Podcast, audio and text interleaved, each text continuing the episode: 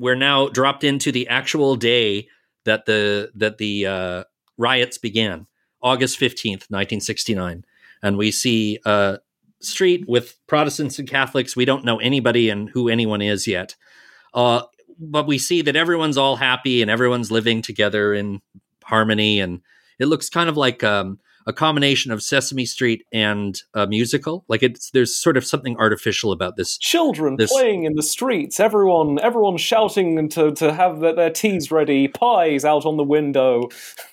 a local Bobby comes by, top of the morning to your Bobby.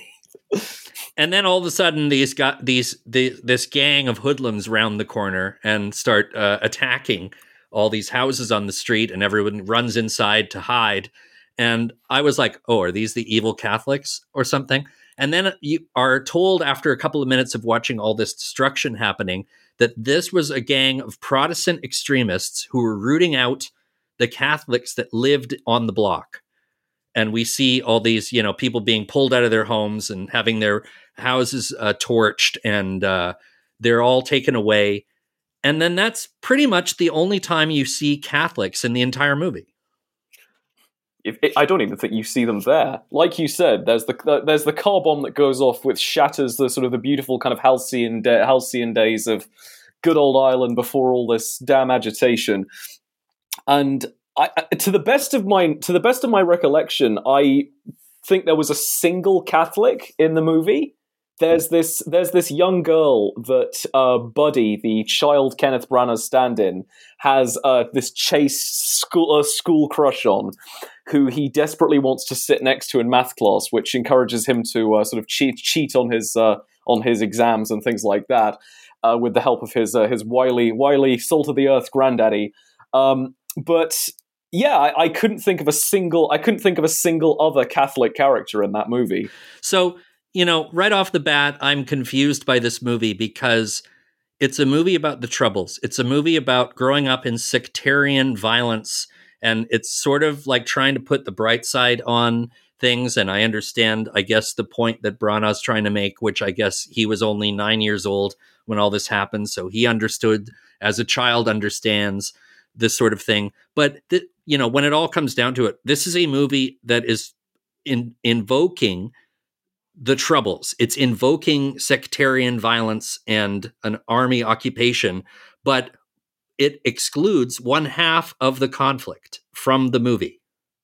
There are barely any Catholics in this film. But yeah, it's the Jojo Rabbit defense. It's the, oh, it's from the child's perspective, so you can get away with any kind of disrespectful mockery of history that you like, because it's all from the eyes of a naive child. You don't have to justify shit, it's from a child's perspective.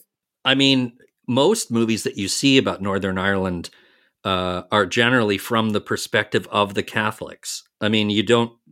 Lots of films about the IRA, for instance, have to basically deal with the fact that it's a sectarian conflict. This film wants to evoke all that stuff without actually showing the two sides. It's about this hand wringing and moral sort of dilemma between the Protestant extremists and Kenneth Branagh's family, who were friendly, nice Protestants who wanted everyone to get along. And the conflict in this movie is that the father is being pressured by the local sort of goons to join in on their, uh, you know, attacks on the the Catholics, who, by the way, we don't even see in the film.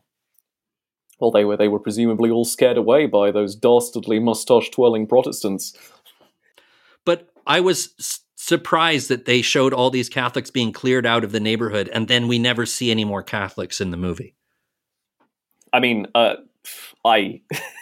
uh, it's it's so it's so str- it's so strange to look at this movie. I mean, I can I can completely understand from like a like for lack of a better word, a business standpoint, why he made this movie like that because he's trying to be as diplomatic as possible. He can't tread on any toes, least of all right now when thanks to Brexit sort of looming over everything, there is a really, really, um, as a really, really, se- it's a really sensitive subject, Northern Ireland again, and there's real concern about um, about the Troubles essentially restarting because of a number of the implications of Brexit. So, in a way, I think Kenneth Branagh was making this movie in response to that, uh, like that political climate. He was saying, he was saying, no, no, no, look, look, we got, we got to remember what it's, what it was about before that. We got to, we got to get along. We got to, we got to overcome this. We got to fight through it. We got to remember what it's really about to be, you know, good salt of the earth Irish types.